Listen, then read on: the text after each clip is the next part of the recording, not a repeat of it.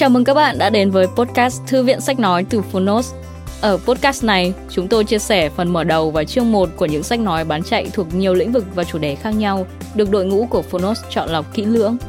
Mong là thông qua podcast, các bạn sẽ tìm thấy những quyển sách phù hợp cho bản thân, kiến thức hữu ích cũng như những nguồn cảm hứng cho đời sống tinh thần và sự nghiệp. Podcast Thư viện Sách Nói được phát sóng đều đặn hàng ngày. Mời các bạn cùng đón nghe. Và nếu yêu thích nội dung này, hãy tải ngay ứng dụng âm thanh số và sách nói có bản quyền Phonos để nghe trọn vẹn cuốn sách. Ngoài ra, Phonos còn sở hữu hàng ngàn nội dung hấp dẫn khác như tóm tắt sách, ebook, thiền, chuyện thiếu nhi, chuyện ngủ, nhạc chủ đề, vân vân. Còn bây giờ, hãy cùng lắng nghe chương 1 của cuốn sách hôm nay nhé!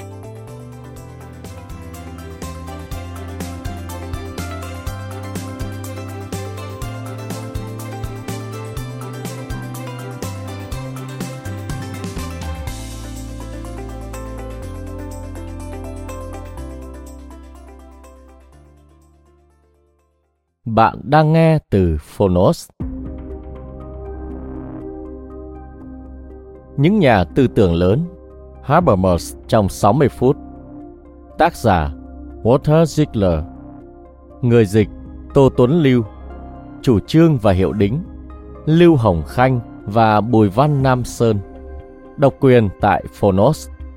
Phiên bản sách nói được truyền thể từ sách in theo hợp tác bản quyền giữa Phonos với Lưu Hồng Khanh, Văn Lang.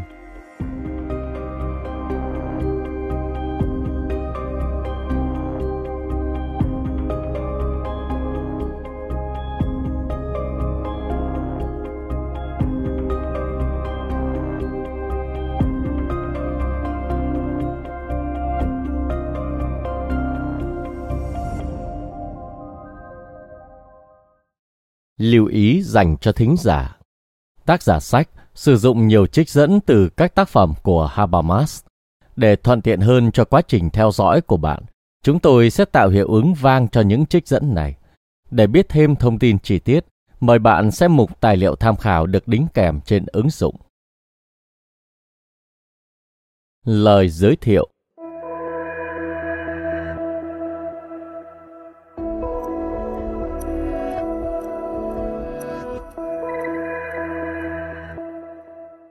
Ngôn ngữ chưa được nhìn ra như tấm vải dệt, mà các chủ thể con người bị giăng mắc vào các đường dây.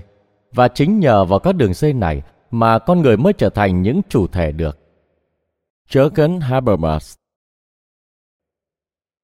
Vào cuối năm 2017, đầu năm 2018, chúng tôi gặp thấy trên thị trường sách ở Đức một bộ sách mang tên Những nhà tư tưởng lớn trong 60 phút. Do Dr. Walter Ziegler biên soạn. Đây là bộ sách về các triết gia lớn trên thế giới, được trình bày ngắn gọn, cơ bản, xúc tích, đầy đủ, nhưng dễ hiểu và ứng dụng cho các câu hỏi của con người thời đại. Có thể chỉ cần 60 phút để đọc hết tập sách dài khoảng trên dưới 100 trang, với cỡ chữ to và nhiều hình ảnh về nhà tư tưởng đang được bàn đến, cùng với những lời trích dẫn của nhà tư tưởng đó. Quả thật, chỉ riêng về một triết gia với hàng chục hay hàng trăm tác phẩm và tư liệu rất phức tạp trong tư tưởng cũng đã là một khó khăn cực lớn cho người đọc. Làm sao ta có thể quán xuyến thấu triệt toàn bộ tư tưởng của một triết gia như thế? Nói gì đến hàng chục triết gia quan trọng khác trong tổng thể lịch sử triết học thế giới. Soạn giả Walter Ziegler rất khiêm tốn và đầy thịnh tình trong giao tiếp đã chứng tỏ sự thành công của ông trong công việc tổng hợp này. Ông đã đúc kết cống hiến cho độc giả những tư tưởng nòng cốt của từng triết gia. Hơn nữa, trên cơ sở toàn bộ các lời trích dẫn đã để cho các triết gia trực tiếp nói chuyện với độc giả, thay vì soạn giả nói về các triết gia. Vào thời điểm cuối tháng 10 năm 2019, có 20 triết gia đã được in, 2 triết gia được thông báo sắp xuất bản, và 2 nhà tư tưởng lớn châu Á như một thách thức lớn dự kiến cũng sẽ đưa vào bộ sách này. Email của tác giả ngày 5 tháng 3 năm 2019 cho người viết lời giới thiệu này.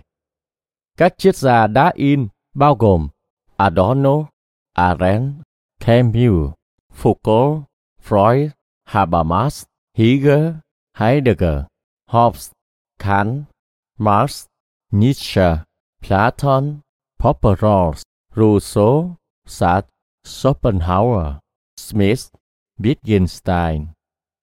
Các triết gia sắp xuất bản bao gồm Bacon, Descartes, v.v.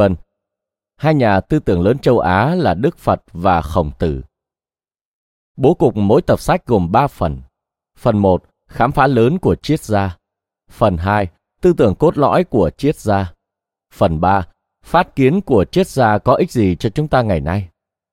Như quý thính giả có thể nhận thấy, cấu trúc 3 bước đi suy tư này của soạn giả Dr. Ziegler xem thật đơn giản, nhưng lại mang một tầm mức sư phạm rất cao. Đánh dấu một tư duy sáng tạo tìm cách phát minh những điều mới lạ, từ đó khai triển những suy tư cốt lõi cơ bản.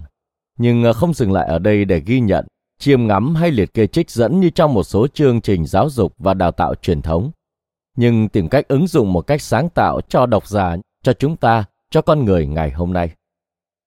Bộ sách Những nhà tư tưởng lớn trong 60 phút này đã được đón nhận với rất nhiều thiện cảm tại nước Đức, nơi bản gốc được xuất bản, cũng đã được dịch ra tiếng Anh và tiếng Pháp. Nhờ vậy mà hàng nghìn người trên thế giới này có cơ hội tiếp cận được những tập sách quý này. Bởi theo phản ánh của công luận, điều mà thế giới đang cần, đó là nhiều triết học hơn nữa, và đó cũng là động lực thúc đẩy chúng tôi sớm truyền tải bộ sách này đến quý độc giả ở Việt Nam. Thêm đôi điều về soạn giả Dr. Walter Ziegler. Ông tốt nghiệp các khoa triết học, lịch sử, chính trị, làm nghề nhà báo trong nước ngoài nước, giảng viên huấn luyện các nhà báo trẻ, đồng thời cũng là tác giả nhiều tác phẩm triết học. Là một nhà báo thâm niên, ông đã thành công trong việc trình bày những kiến thức phức tạp của các triết gia lớn một cách hấp dẫn và dễ hiểu. Chúc quý thính giả nhiều niềm vui và nhiều hưng phấn trong suy tư và sáng tạo. Chủ trương biên dịch, tiến sĩ Lưu Hồng Khanh. Khám phá lớn của Habermas.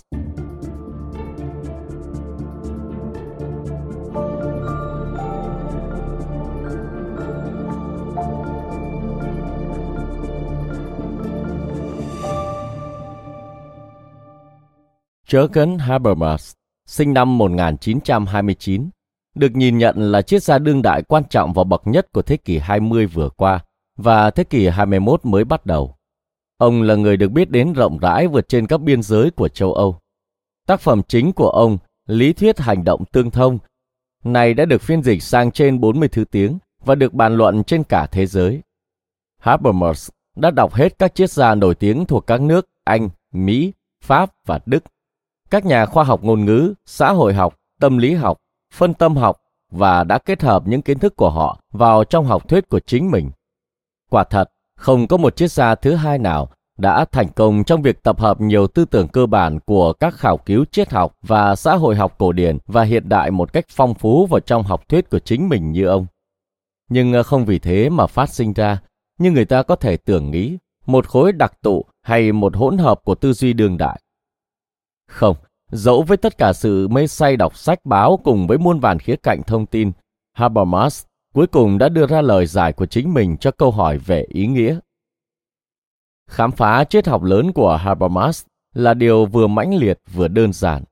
Mãnh liệt bởi gần 200 năm sau những triết gia lớn về lịch sử như Hegel và Marx, Habermas đã một lần nữa tìm cách giải mã ý nghĩa của toàn bộ lịch sử nhân loại và đã chỉ ra rằng lý tính trong lịch sử là có thực và tiếp tục tồn tại. Nhưng cũng đơn giản, bởi ông đã miêu tả một cách bình dị, chứ không phải với giọng điệu bi thống khả năng của con người có thể thiết kế tương lai của mình một cách thuần lý và rút ra điều đó một cách thực nghiệm từ những hiện tượng sinh sống thường ngày. Nếu nơi Hegel, điều thúc đẩy lịch sử còn là sự tác động huyền bí của tinh thần thế giới, nơi Marx là kịch tính bi đát của cuộc đấu tranh giai cấp, thì Habermas lại đã khám phá ra động lực của sự phát triển nhân loại thông qua một hiện tượng thường ngày rất đối đơn giản là ngôn ngữ. Điều đưa ta vượt ra khỏi tự nhiên là ngôn ngữ. Với cấu trúc của nó, sự trưởng thành được thiết định cho chúng ta. Với câu nói đầu tiên, chủ ý về một sự đồng thuận phổ quát và không khiên cưỡng, được phát biểu một cách không thể nhầm lẫn. Trong lời trích dẫn nhỏ bé này đã ẩn giấu cái mầm tư tưởng vi tế và đồng thời mang tính cách mạng của Habermas. Điều làm ta vượt ra khỏi tự nhiên, điều làm ta khác biệt với thú vật và cây cỏ, đó chính là ngôn ngữ. Quả thật, Mỗi một con người bình thường đều có khả năng biết nói. Do đó Habermas miêu tả ngôn ngữ là năng lực đặc thù của loài người, làm cho chúng ta ngay từ lúc chào đời đã có được khả năng bẩm sinh này và tách biệt chúng ta ra khỏi mọi vật thể khác. Mà quả thật, sự thông hiểu bằng ngôn ngữ giữa con người với nhau đã được đào luyện và phát triển một cách lạ thường, không hề tìm thấy nơi một giống loài nào khác. Nó mang tính phổ cập, đến nỗi một em bé thuộc vùng Bayern ở miền cực nam nước Đức, nếu lớn lên ở thủ đô Bắc Kinh vẫn có thể nói tiếng Hoa thành thạo. Và ngược lại, một em bé người Hoa, nếu lớn lên ở vùng Uabamakau, một miền cao Bayern, thì cuối cùng không những có thể nói tiếng Đức, mà còn cả tiếng lóng xứ Bayern như một người địa phương chính hiệu. Đặc tính có thể nói chuyện với nhau này của con người là điểm xuất phát cơ bản của triết học Habermas. Khám phá của ông về ngôn ngữ như hiện tượng chìa khóa để diễn giải về tinh thần, căn tính và xã hội lại cũng có một nét đặc thù cá nhân không kém phần hy hữu.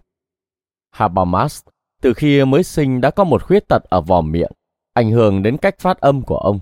Mặc dầu đã 2 lần giải phẫu nhưng vẫn không chữa lành, và như thế khi còn nhỏ thường bị chúng bạn cười nhạo. Chính Habermas khi nhìn lại về mình cũng đã có ý nghĩ có thể vì sự trở ngại này mà việc ông lưu tâm đến ý nghĩa của sự hiểu nhau qua ngôn ngữ đã trở nên sắc bén hơn. Ngôn ngữ đối với Habermas có một chỗ đứng khởi đầu cũng như kết thúc của lịch sử nhân loại. Nó vạch cho ta con đường, không phải về bất cứ đâu, nhưng đến một tương lai tốt hơn. Trong tác phẩm chính nổi tiếng dày 1.200 trang mang tên Lý thuyết về hành động tương thông của mình, Habermas đã từng bước khai triển giả thuyết phát triển lớn của ông. Học tập và thực hành ngôn ngữ ghi dấu ấn lên sự phát triển của cá nhân cũng như của toàn thể nhân loại, hàm chứa yêu sách kiên cường đưa tới một sự hiểu nhau ngày càng tốt hơn và luôn mãi đi xa hơn. Sự hiểu nhau vốn là mục đích telos trong ngôn ngữ của con người. Telos là từ Hy Lạp nghĩa là mục đích. Diễn dịch câu nói trên đây sẽ là sự hiểu nhau chính là mục đích của sự diễn đạt trong ngôn ngữ. Nhưng tại sao? Tại sao ngôn ngữ luôn nhằm đến sự hiểu nhau? Dĩ nhiên thường ngày tôi có thể nhờ ngôn ngữ mà diễn tả chính mình, đồng ý với kẻ khác, tìm ra một thỏa hiệp với kẻ khác, hoặc liên đới với một ai, hay cùng nhau thực hiện một dự án chung. Nhưng có phải hiểu nhau như thế đã là mục đích vốn tồn tại trong ngôn ngữ? Habermas ở đây có phải đã quá lạc quan chăng? Người ta có thể phản bác ông rằng ngôn ngữ đồng thời cũng hàm chứa những khuynh hướng trái chiều, đối nghịch. Bởi kỳ cùng, tôi vẫn có thể dùng ngôn ngữ để mắng chửi, thoá mạ, làm phiền lòng kẻ khác. Như ta biết, ngôn từ không luôn đưa tới đồng thuận và hiểu nhau, nhưng thường khi lại gây ra tranh cãi và xung đột. Habermas rất ý thức về phản bác này. Dẫu thế, ông vẫn giữ vững luận điểm của ông. Với câu nói đầu tiên, chủ ý về một sự đồng thuận phổ quát và không khiên cưỡng, được phát biểu một cách không thể nhầm lẫn. Habermas hiểu thế nào khi cho rằng với câu nói đầu tiên là nguyện vọng cho một sự đồng thuận được phát biểu một cách không thể nhầm lẫn? Phát ngôn của ông cuối cùng có một chiều kích lịch sử. Vâng, người ta còn có thể nói một chiều kích tiền sử. Điều ấy không có nghĩa gì khác hơn là khi con người thượng cổ nói câu đầu tiên với người khác, thì đã khởi động một tiến trình có hiệu lực cho đến ngày hôm nay và đưa đến một sự hiểu nhau ngày càng nhiều hơn giữa con người với con người. Bởi rằng, con người thượng cổ dẫu có nói gì đi nữa với một người thượng cổ khác, thì có một điều đối với Habermas là không thể bàn cãi. Người thượng cổ, kẻ mở lời nói đầu tiên, đã có một nguyện vọng là được người đối thoại hiểu mình, bằng không thì đã không hề lên tiếng. Và cả khi y hùng hổ cao giọng hay đe dọa người đối thoại, và lời nói đầu tiên trong lịch sử nhân loại là một hành động hùng hãn, thì quả thực y đã muốn ít nhất đạt được chủ đích là người khác hiểu mình và phản hồi một cách tương ứng. Thí dụ như khi người thượng cổ tay cầm một thanh chùy đứng trước cửa hang nhà mình và hô to, "Cút đi, đây là hang động nhà ta." Hoặc có phần sát với thực tế hơn, đơn giản y rống to tiếng lên, một tay nắm chặt đe dọa, một tay vung cao thanh chùy. Với ngôn ngữ của tiếng kêu la và bộ điệu đó, điều cuối cùng y muốn đạt được là người kia biết tôn trọng chỗ ở và lãnh địa của y và tìm đường cao bay xa chạy. Y muốn làm cho người khác hiểu cùng với mình về một điều gì đó, và như thế đã khởi động một tiến trình hiểu nhau thoạt đầu rất cổ xưa. Có thể những lời nói đầu tiên trong lịch sử của nhân loại là tiếng kêu báo động của một thợ săn, kẻ muốn lưu ý những người trong bộ tộc mình về một con thú nguy hiểm, hay tiếng ới ời nhẹ nhàng của một bà mẹ ru con. Dẫu với trường hợp nào đi nữa, thì lời đầu tiên là một sự trao đổi luôn được gia tăng từ cử chỉ, bộ điệu, cung giọng đến từ ngữ, câu cú.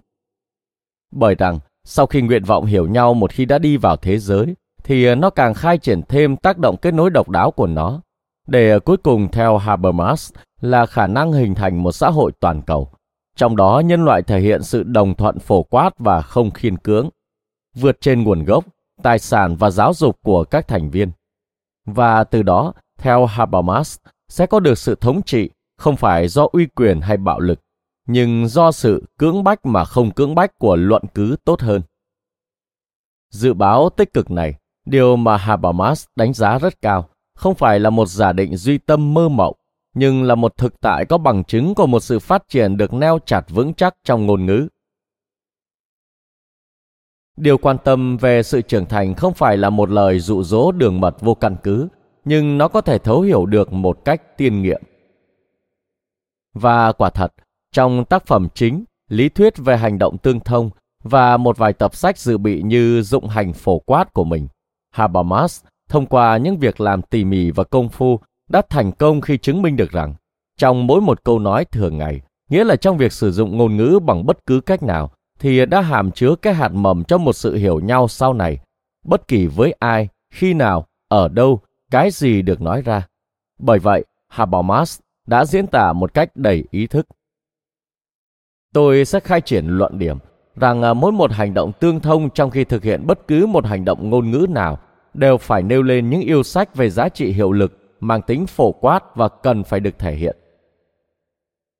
Như thế, Habermas đã đề xuất một luận điểm đầy kích động rằng bất cứ kẻ nào đưa ra lời nói, bất kể có chủ ý hay không, là y tự động đưa ra những yêu sách nhất định, nghĩa là đưa ra những giả định, và những giả định này cuối cùng nhằm đến sự hiểu nhau một cách hợp lý. Bởi mỗi người trong chúng ta khi mấp máy môi miệng và nói ra lời, thì theo Habermas đều phải có trước tiên, dẫu không nói hết ra lời hoặc cả khi không để ý, một vài giả định và cho rằng những giả định này là đúng và có thể được thực hiện.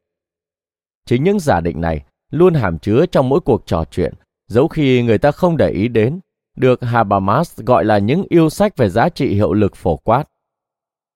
Một trong những yêu sách về giá trị hiệu lực phổ quát này căn cứ một cách đơn giản, thí dụ như vào việc cho rằng mỗi khi chúng ta phát ngôn thì cũng hàm ý có yêu sách người đối diện có thể nghe và hiểu nội dung điều ta nói. Nghĩa là ta nói giọng đủ lớn, ngôn ngữ của cùng một xứ sở, người nghe đủ lớn để hiểu được ngữ pháp và nội dung. Tóm lại, khi ta nói điều gì, ta nghĩ rằng điều ta nói có khả năng nghe được, hiểu được, và ngược lại, chúng ta cũng đòi hỏi nơi người đối thoại cùng một điều như thế. Nghĩa là khi họ muốn nói điều gì với ta, thì họ cũng phải diễn tả cách nào để ta có thể nghe và hiểu được. Đó mới chỉ là một thí dụ đơn giản đầu tiên trong một loạt yêu sách về giá trị hiệu lực phải được thực hiện. Habermas đã khám phá ra những cơ cấu ẩn giấu, nhưng đồng thời có tác động đến ngôn ngữ và đưa chúng ra ánh sáng. Chính cái tổng thể và sự đồng tác động của những yêu sách về giá trị hiệu lực này đưa lại xung lực cho một sự hiểu nhau càng ngày càng hợp lý cho con người trong cộng đồng nhân loại. Hiệu năng triết học lớn của Habermas hệ tại việc giải mã những hiệu lực của ngôn ngữ. Nhưng đó cũng chưa phải là tất cả. Thêm vào đó, Habermas đã cho ta biết bằng cách nào chúng ta có thể hỗ trợ và phát huy những hiệu lực này. Khởi đầu những nghiên cứu của mình, Habermas viết: ngôn ngữ chưa được nhìn ra như tấm vải dệt mà các chủ thể con người bị giăng mắc vào các đường dây. Và chính nhờ vào các đường dây này mà con người mới trở thành những chủ thể được.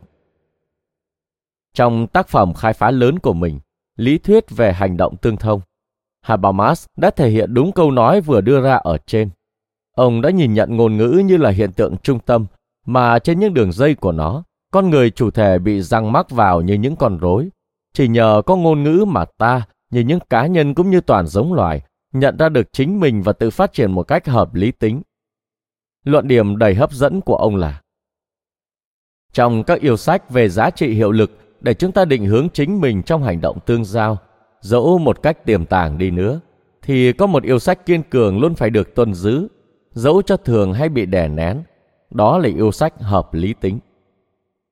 Và như thế, trong hành động tương thông và qua đó, trong ngôn ngữ, được đặt để cái yêu sách kiên cường hợp lý tính, mặc dầu yêu sách này thường hay bị đè nén. Qua luận điểm này, một lần nữa Habermas đã dương cao ngọn cờ khai minh và đưa ra đòi hỏi phải thực hiện tính hợp lý trong sự phát triển xã hội, ngay trước những ngọn gió tàn khốc của hiện đại. Cả khi trong lịch sử nhân loại luôn xảy ra những đòn thất bại đau thương, những quyết định phi lý, cho đến cả những chiến tranh và những cảnh man rợ, thì yêu sách hợp lý và nhân bản vẫn phải được duy trì mạnh mẽ để kiến tạo một tương lai hợp lý hơn và công bằng hơn. Cuối cùng, theo Habermas, chúng ta không còn gì khác hơn là xây dựng trên cơ sở của lý tính. Tôi nghĩ đã có thể trình bày được rằng một chủng loài xây dựng cuộc sống của mình trên cơ sở sự hiểu nhau thông qua ngôn ngữ, chủng loài đó nhất thiết phải dựa vào lý tính. Chúng ta không những phải dựa vào lý tính, mà lý tính cũng có thật. Với luận điểm này, Habermas đã triệt để đặt mình trong thế chống đối với các thầy dạy của mình, Adorno và Horkheimer. Bởi hai vị thầy này, sau vụ diệt chủng Do Thái và sau hai cuộc thế chiến trong thế kỷ 20 vừa qua, đã đưa ra một dự báo bi quan cho chủng loài con người. Lý tính, như năng lực giải phóng với yêu sách lớn lao của Khai Minh đưa đến tự do, bình đẳng và huynh đệ, đã hoàn toàn bị sụp đổ và thất bại. Trong xã hội tư bản hiện đại chỉ còn thống trị thuần một lý tính công cụ. Điều ấy có nghĩa, hợp lý chỉ còn là những gì đem lại lợi nhuận, quyền năng và tiền bạc, nghĩa là những gì hữu ích mang tính công cụ. Cả khoa học tự nhiên nói riêng, chỉ còn suy nghĩ là bằng cách nào máy móc có thể sử dụng cho công hiệu hơn.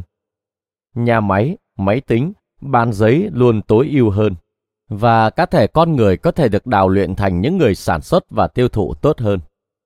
Trong cái thế giới hoàn toàn bị thao túng lèo lái này, thật không còn một lý tính khách quan nào nữa, chỉ còn thống trị cái lý tính công cụ. Adorno và Horkheimer do đó đã sáng lập trường phái triết học mang tên Lý thuyết phê phán, thường được gọi là trường phái Frankfurt Schule. Theo đó, người ta có thể và phải phê phán chủ nghĩa tư bản và lý tính công cụ, nhưng không còn có thể tiến hành sự phê phán này từ một quan điểm khách quan nào nữa.